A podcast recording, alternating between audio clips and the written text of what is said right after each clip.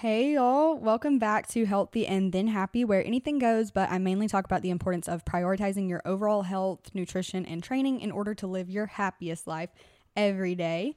Today's episode is going to be talking about five fitness myths that might be destroying your progress in the gym or maybe doing more harm than good. A lot of these are things that have been popular discussions or ideas that have been brought into the fitness space in the past. A lot of them are believed to be true or common knowledge, and some people um, subconsciously do these things even if they don't realize it. I'll go ahead and jump into my first point, which is limiting a macro group out of your diet. So, mainly talking about carbs and fats. A lot of fad diets contain restrictions of macronutrients, and it usually is carbs and fats. And I just do not agree with the concept of cutting out a macronutrient from your diet because they all have their place in regulating things in your body. Obviously, there are a few exceptions for someone who maybe is pre diabetic. There's a lot of research that shows one of the best ways to tackle that is by limiting your carbs to like 20 to 50 grams of carbs a day and basically entering a ketogenic state. But I, I kind of want to discuss how just the typical person with typical fitness goals should be eating in somewhere in the range of these are these are obviously rough ranges. There's so many studies that provide different macronutrient ranges, but a typical range of around 20 to 30% of your calories should come from fat, 30% ish should come from protein, and 40 to 50% should come from carbs. And those ranges can adjust and change based on your goals. They don't have to be exact, obviously. If you've got weight loss, weight gain, muscle building, strength goals, you know, different things like that, adjust your macronutrient ranges. And it's going to vary person to person, male to female, but those are pretty typical ranges. So now kind of diving into why you shouldn't limit a macro group and just give you guys some knowledge about carbs and fats and the importance of them and why you shouldn't just entirely ever cut them out of your diet. I know in keto diet it's pretty typical to cut down carbs and limit them very very much. Um, and then obviously I know that there are low fat diets and I think the term fat has a lot of people scared. People who have little to no knowledge about nutrition are terrified to eat fats because they think it just makes them fat. It's just, you know, when you don't have knowledge of a situation and you relate those two words to each other, it can be scary, I guess. Um, but I'll start with carbs. So, first, just a little uh, basic bio 101 here. Macros, when I, when I talk about macros, meaning carbs, fats, and protein, um, I'm talking about macromolecules. So, Macromolecules are made up of polymers, which are a chain of monomers. You guys might remember this stuff from high school bio or bio 101 in college. I don't know. The monomers of carbs are called monosaccharides, which three of the most common simple sugar monosaccharides are glucose, fructose, and galactose. Our bodies can only use glucose as a form of energy, actually. So, um, galactose is milk. So, like if you're drinking milk, for example, you can still use that as energy, but that is galactose and it has to get processed in the liver where it then gets converted into glucose. And so you can use simple sugars and as energy, but your body only directly uses glucose as energy. Excess glucose is stored in your body as glycogen and can then be used later for energy as well. Of all the macronutrients, carbs are metabolized the fastest, which is why they're super important for someone who works out and is super active throughout the day. Protein is somewhere in the middle, and fats are digest or uh, metabolized the slowest. We can also kind of dive into complex versus simple carbs. So simple carbs are things like soda and candy, you know, from sucrose. Bread that is made from bleached flour is also a simple carb. Um, and then complex carbs are things like fruits and veggies and 100% whole wheat bread. And obviously, if you're looking at a bread label, you need to make sure it is 100% whole wheat bread, or else you're not getting those benefits from it being a complex carbs and it's likely a simple carb. The complex carbs are far more nutrient dense than simple carbs, um, but you don't have to completely cut simple carbs out of your diet and just avoid them altogether. But I would recommend that if you're going to have simple carbs, have them pre or intra workout because whenever you have uh, simple carbs, it can trigger the insulin response, which helps our cells use that glucose for energy immediately. And you actually want to avoid high fat and high protein meals right before a workout. I, I know I'm talking about mostly carbs here, but whenever we're talking pre workout meals, that's when you really want to time your meals and pay attention to getting carbs in. And if you're going to have simple carbs in your diet, that's a great time to have them is right before a workout because of that spike in the insulin response. That's also um, why you see people eating things like Rice Krispie treats or candy or a Pop Tart before their workout. Um, even like the most fit people, you're like, why are they eating candy all the time? They probably aren't. They're just showing you like they're eating Rice Krispie before the gym or some candy before the gym or intra workout or something like that. Also, don't negate the value of having complex carbs before a workout as well. My actual favorite pre workout snack is an apple, and that is a complex carb. And I feel great whenever I just have some fruit right before the gym. It has a lot more nutritious value to it as well. So now that we've kind of covered carbs, I mean, I could I could dive a lot deeper into the importance of carbs, but I wanted to kind of scrape the surface on the macronutrients and why you you know like don't want to cut them out and the importance of them. Um, so I'll move on to also fats. So fats are also a macromolecule, so they're one of the macronutrients. So you've got, like I mentioned, carbs, fats, proteins. Fats are very energy dense. They contain nine calories per gram of fat, whereas carbs and protein are four calories per gram of carbs or per gram of protein. A lot of the vitamins that you need in your diet can't actually be used by the body without getting enough fat in your diet. So, vitamin A, D, E, and K, they work to repair your cells and your tissues. And without fats, these vitamins cannot do their job and you will not recover proper properly from the gym or you know even if it's not just as far as like lifting weights just day-to-day recovery and repair of cells in your tissues depend heavily on these vitamins that depend heavily on fats. I spent my whole last episode talking about hormones and nutrient deficiencies, so y'all should understand the importance of those by now and how much they can affect you and affect your body and affect your day to day. I went on and on and on about that and the importance of hormone balances, nutrient deficiencies, and stuff, or combating nutri- nutrient deficiencies. So, when I say that fats are the precursors for hormone production, I don't even think I have to really explain how important and vital that is if you listen to my last podcast episode. But yes, fats are even more important actually for women because we have an extreme need to regulate our reproductive hormones. So, for women, cutting fats can affect your hormones a lot. Sometimes I like to use bodybuilders as the example for the extreme case of changes in macronutrients. So I'll say, like, a lot of bodybuilding coaches will have their clients cutting fats very, very, very little. They're very low on their fats. And when it comes down to that, y- your male bodybuilder is going to typically have lower fat than the woman because when a woman's fat intake gets so low, their hormones are no longer regulated and women are just impacted so much more heavily from an imbalance in our hormones and especially our reproductive hormones. You know, a lot of people will actually like lose their periods whenever their body fat percentage gets to a certain level of being too low.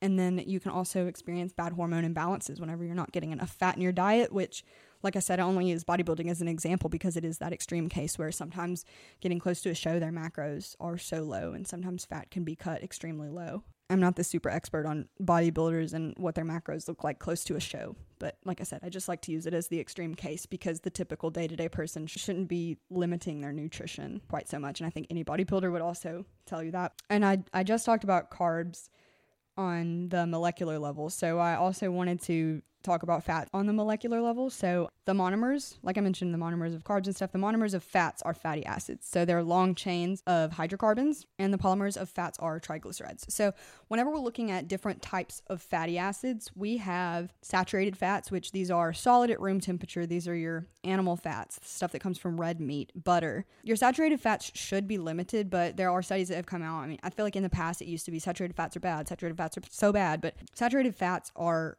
a lot better than trans fats. Trans fats are bad, bad, bad, bad fats. You need to be limiting those as much as possible. They don't provide much value to you and definitely cause more harm than good. Trans fats come from when you heat a typically saturated fat. So like heating vegetable oil to make margarine, that is a trans fat. So it's also things like chips and cake and stuff like that. Trans fats are difficult for the body to metabolize and they're often correlated with high cholesterol and heart disease and things like that. So saturated fat's not necessarily bad, but all of your fat in your diet should not come from saturated fats. And then we have unsaturated fats, which are liquids at room temperature. These are things like olive oil and canola oil.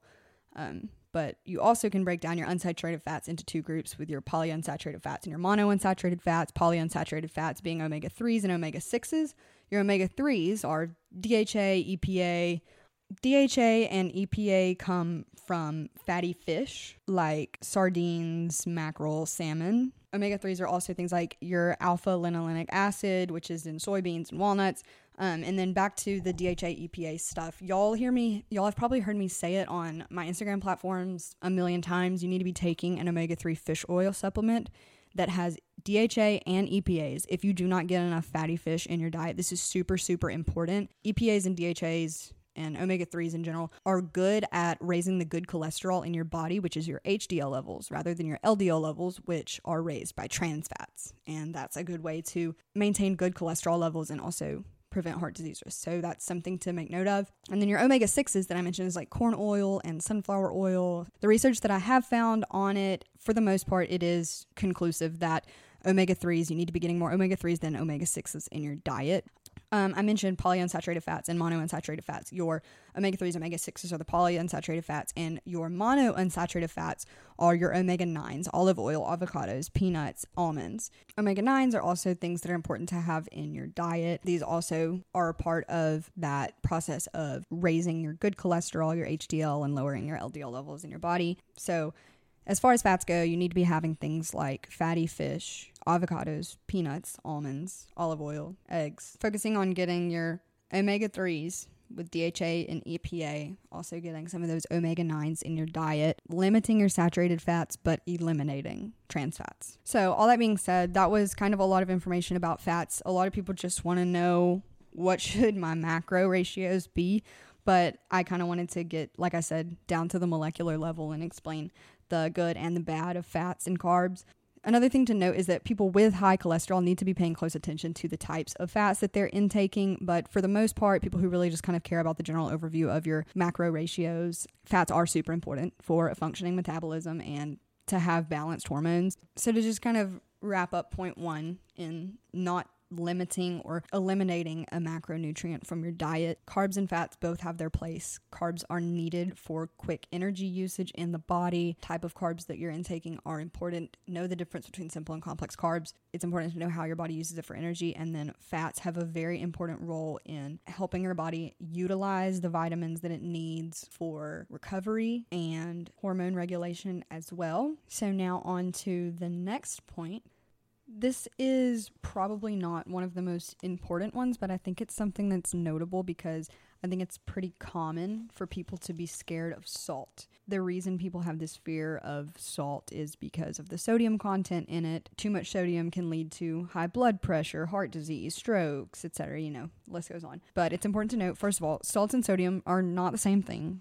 Yes, salt has sodium. Salt is made up of sodium, Na on the periodic table and chloride, Cl. So it's around 40% sodium in salt. I believe the recommended amounts of sodium is a minimum of 1500 milligrams of sodium a day and a maximum of about 2300 milligrams of sodium per day. And there are a lot of studies out there that look at how high sodium diets can impact people and cause a greater risk of heart disease. And these studies have been pushed out a lot and it has created a lot of fear around sodium. So there's so many people they won't eat certain things because they look at it that's a lot of sodium that has sodium in it this that that. Totally understandable. A lot of doctors recommendations for people at high risk of heart disease and things like that are recommended to limit and watch their sodium intake. Something that's important to note though is that most people's sodium intake is coming from processed foods and eating out at restaurants and not knowing the sodium content in their foods rather than just coming from salt. So a lot of people are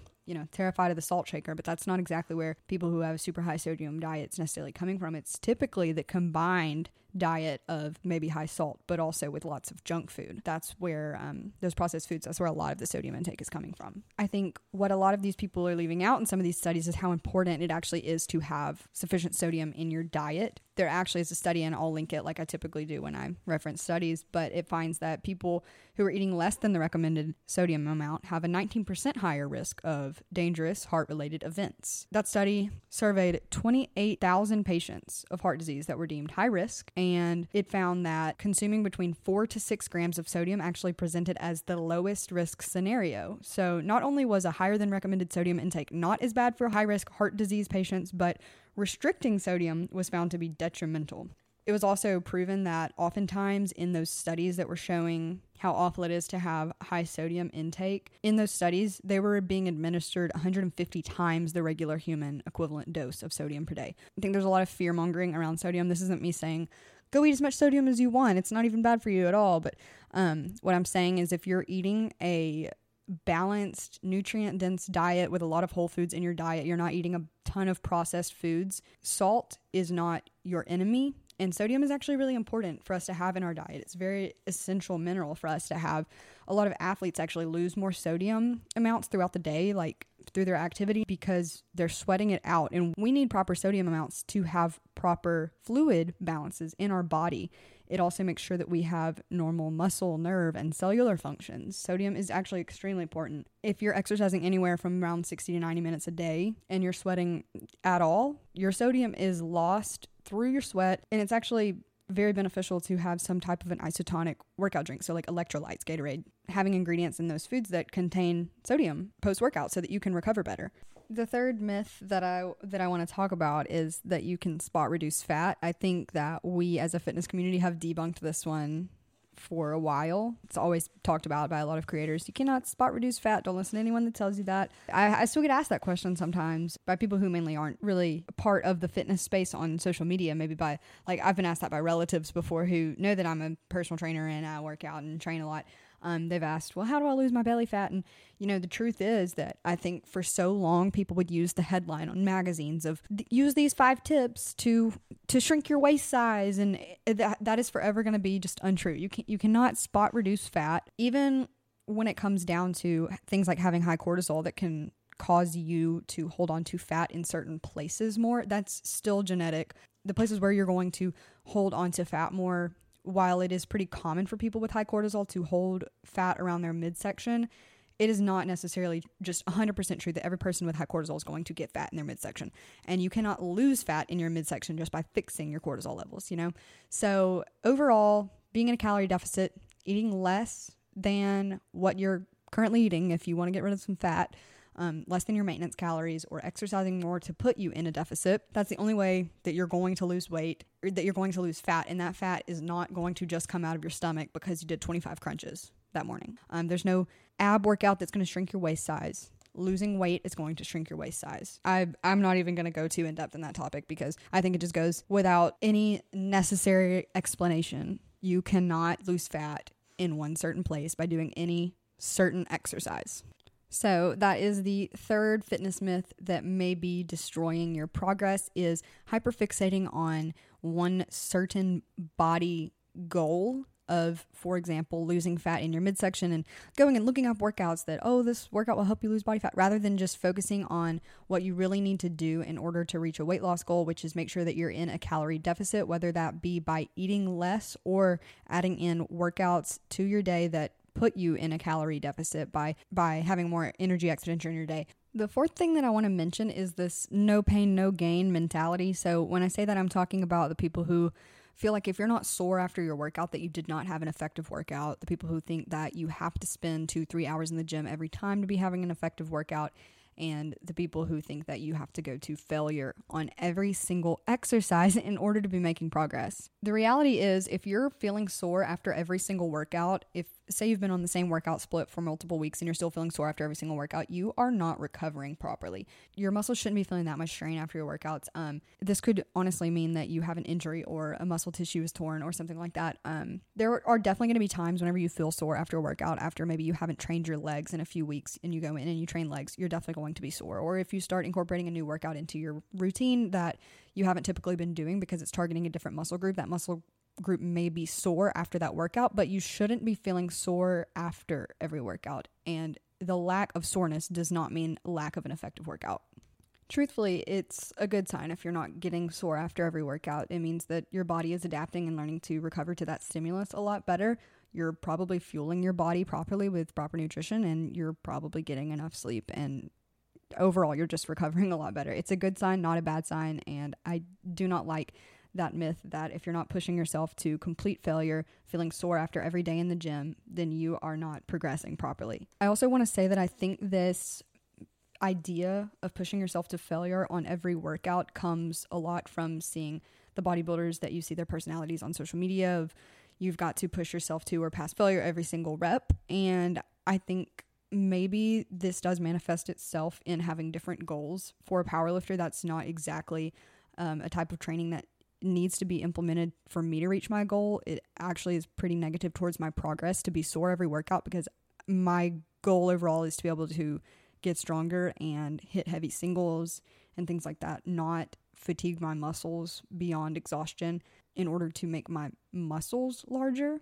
There are actually a lot of studies to back up the benefits of training within around three reps to failure at around 80% rather than training to failure on every lift. Um, it actually says that six to seven reps at 80% of your one rep max led to a similar degree of improvement compared to those who did 12 to 13 reps to failure at 80% of their one rep max over an eight week training period. So, if you can get similar results with fewer reps, why wouldn't you? There are also studies that show that training to failure heavily impacts your peripheral fatigue, which is related to your muscle fibers and the neurons. And whenever you're experiencing high peripheral fatigue, it will actually reduce the amount of intensity and endurance that your muscle fibers can produce and essentially handicap you, simply put. And y'all know I love to relate things to their effects on hormones. So there's also a study that leaving some reps in reserve and not going to failure increases the concentrations of anabolic hormones, so your total testosterone, while decreasing the concentrations of catabolic hormones, such as cortisol.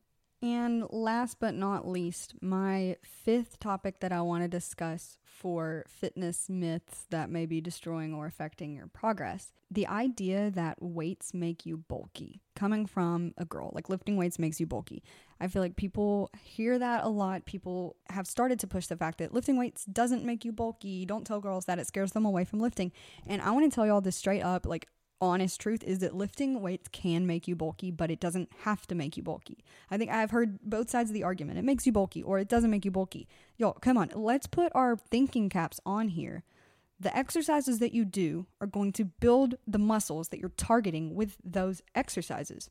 No, you cannot spot reduce fat. Yes, you can spot your muscles and you can build your muscles based on specific exercises. I do not focus much on building certain muscles in my body because I am a power lifter. So my my primary goal is overall strength gains. I I target muscle groups that are important complementary muscles to increasing my lifts in squat, bench, and deadlift. So whether or not I get bulky and I put on a lot of mass on my body from the lifts and the exercise that I do, I do not care. I do love my body. I'm proud of my body. I worked hard for it. But my goal overall is strength. So if you look at someone like me and you say, I don't want to look like her, she's too bulky. Okay, well, first of all, I don't care my goal isn't to look bulky or to not look bulky. My, my goal is to be strong. If you don't want to look like me, first of all, you're never going to look like me. Again, let's use our thinking caps. No one person is going to. I like to use the comparison of like if you watch a makeup tutorial and you did your makeup using the exact same products, the exact same way as someone else, you are still not going to look like them. It's the same way with fitness. If you followed my exact training protocol, you are not going to look like me just because you did that. But if you don't want bulky arms, you don't want big shoulders and big arms, don't train them. Like if you like lifting weights in general isn't going to make your arms big. Go train legs. Change your split. Do legs 3 times a week. Train upper body once if you if you're really concerned about having a bulky upper body. And I mean my best advice for uh, overall fitness and overall nutrition and health and well-being is you should train all your body parts. I think that um, for the general person, I think a good push pull leg split is great. I think that targets all the muscle groups in your body.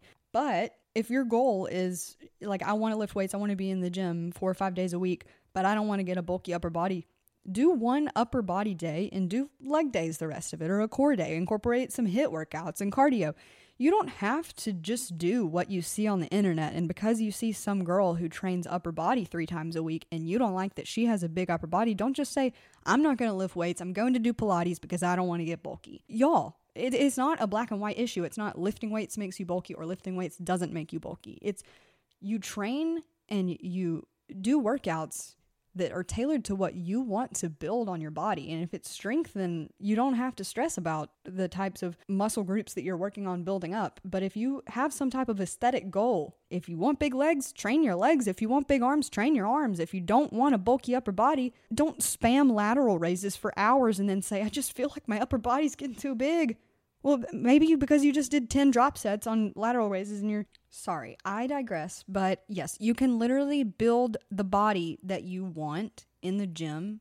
You can literally sculpt it. I mean, I hear people say, you know, it's not that I don't want to put muscles on my arms, I just don't want them to be big and bulky. So, how can I lose fat in my arms and still have like shredded arms, like in bicep muscles and shoulders, like you? And like, okay, y'all, You've got to build muscle to have muscle definition. And then to accomplish what so many people want in this quote, toned look. I want like I want to have muscles, but I want to be lean. I want them to show. I want to be toned. You've got to have muscle for it to show, and then you've got to lean out. So you've got to put on some muscle. You got to have some type of a foundation, and then put yourself in a calorie deficit to drop the excess fat on top. It's pretty simple.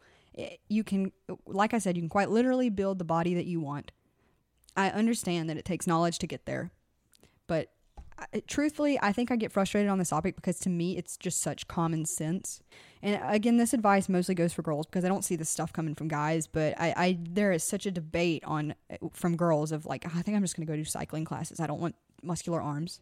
You can still go and lift weights, hit exercises. You can still train upper bodies without like building massive arms. I mean, the, the way that you train changes things, you know. But I digress. That is just something a pet peeve of mine is this debate between does lifting make you bulky or does lifting not make you bulky? Neither one is correct because lifting can make you bulky. L- lifting weights for the majority of people is literally to put mass on their bodies. So it wouldn't you consider that bulky? Like I, I don't understand. It's the same thing I don't like about saying I want to be toned. Like what what do you mean? Like I know I know what people mean when they say that is they want um, like a base of muscle mass and then they want to lean out around it and then that's what they consider like quote toned. But it's just like you don't there's not just like one path to get toned. Typically it's the process of like i sorry i just mentioned this but like putting on some muscle mass and then leaning out afterwards. So anyway anyway anyway Thank y'all for listening to this episode. I hope that y'all have had a great week and y'all have a great weekend. I had a great time putting this episode together. I hope y'all enjoy it. Next week, my episode will probably be pretty short. I'll probably do, do some type of topic about my powerlifting meet because I am today officially, of course, I'm recording this on Monday. I'm officially 11 days out from nationals, and when I record this on, or whenever I post this on Thursday, I will be eight days out from nationals. So the next week's episode is going to be posted when I am one day out from nationals. Like I will be weighing in when this gets posted. So not this, but the next episode gets posted. So I'm slowly, not slowly, I am quickly approaching to that deadline. I'm so excited for my meet and I cannot wait to come on and talk about it and do like a recap of the meet. And I also want to thank you guys so much for all the support leading up to it. I feel like I've had just the best support system during this prep and y'all have been so encouraging to me and I'm just honestly so thankful for it. I'm also so thankful for like all the support and um, the feedback of this podcast. It has meant the world to me. Y'all don't even understand. Every time one of y'all shares it on your story and posts that you're listening to it, it literally just I'm my heart is so filled. I'm having so much fun doing this and I'm so glad that y'all um, have supported me in this platform. I love y'all so much and I will talk to y'all next week.